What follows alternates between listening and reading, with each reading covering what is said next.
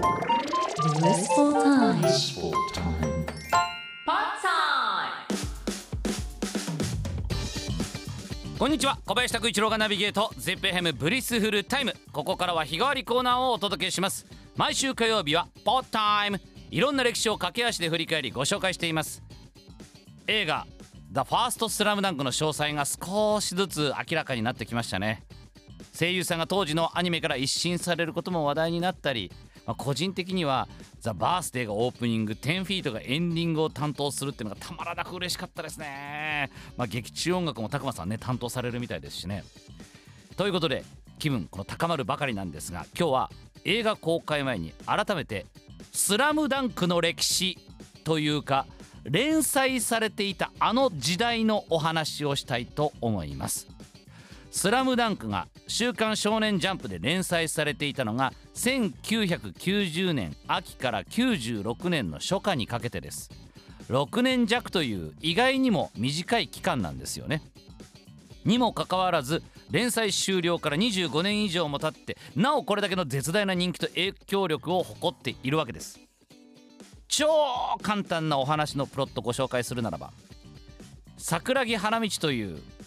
女の子に振られてばかりの不良少年が「バスケットはお好きですか?」と赤木春子さんという可愛い女の子に声をかけられ好きでも何でもなかったのにこの子に振り向いてほしいっていう一心で「はい大好きです!」とバスケットを始めるんです入った部活の部長はゴリと呼ばれるごつい人でも実はこれ春子さんのお兄さんなんですそして春子さんが密かに、まあ、密かにでもないキャーキャ言ってますけど思いを寄せるバスケの天才ルカワ楓という花道のこのライバルであり同級生がいてそこに後から喧嘩で休部中だった宮城亮太中学 MVP にも輝きながら怪我でバスケを諦めてグレていたけどまたバスケットを始めた三井久志。そんな彼らが所属する湘北高校バスケットボール部がインターハイで全国制覇を目指すという物語なんですけれども最初っからそんなにことはスムーズではなかったんですね。それこそね「スラムダンクの連載が始まった頃っていうのは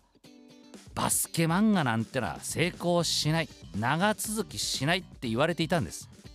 確かに前例がなかったんです僕が知る限りでは「スラムダンク以前のバスケ漫画っていうのはダッシュ合併っていうギャグスポーツ漫画ぐらいしかなかったんです。しかもこのダッシュ合併途中から卓球とかやりだしてもうバスケじゃなくなっちゃうんですね。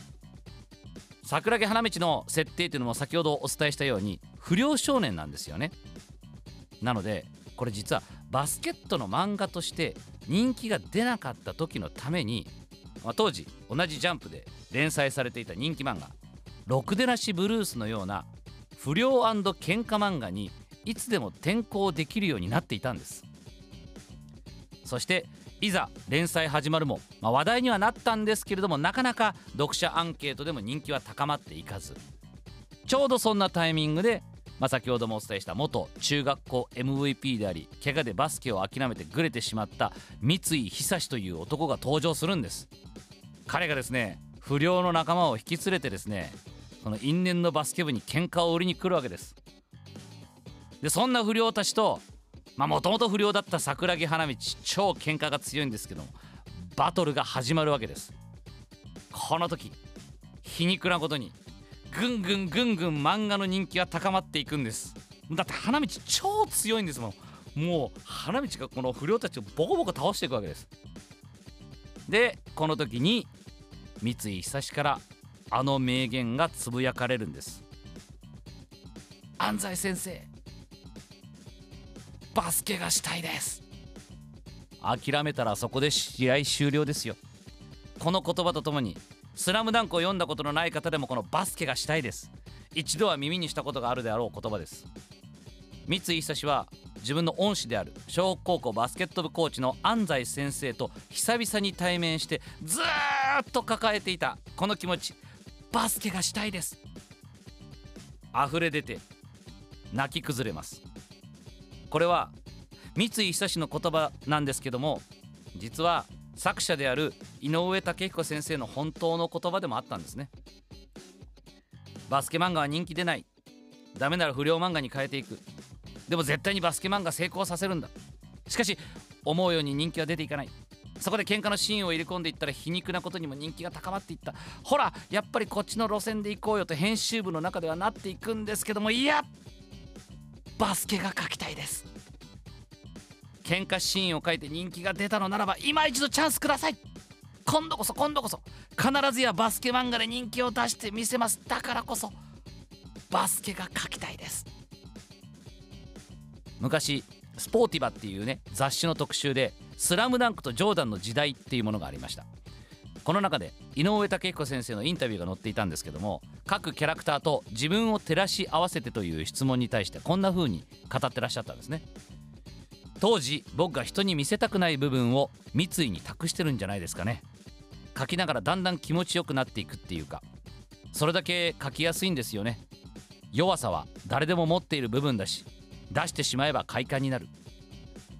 その弱さを見せてそれでも本当に書きたいものを書くんだ。三井に投影してるわけです。単行本で言うと三井久志のこの「バスケがしたいです」の名言っていうのは第8巻の最後なんですけども9巻から驚くほど画力、まあ、その線の力強さだったり構成バスケットシーンの躍動感キャラそれぞれの個性キャラの目力全てが強くなっていくんです。どんなに苦しくても最後の最後まで自分のやりたかったこと書きたかったことを貫く。おお俺は井上武彦。諦めの悪い男。そんな先生の信念があったからこそ「スラムダンクは今も伝説の漫画として語られるわけです。 The First Slam Dunk の映画ですが12月3日からいよいよ公開です。ポスターには赤髪坊主が少し伸びきった桜木花道。赤い湘北のユニフォームを着て足元はジョーダン1のブレッド赤黒。この姿で試合していたのは原作だと。とかね。まあいろいろ想像は膨らむんですけども。だんだんこの包まれていたベールも剥がされてきましたからね。安西先生早く見たいです。今日は「スラムダンクの連載当時の歴史を振り返りました。ではまた。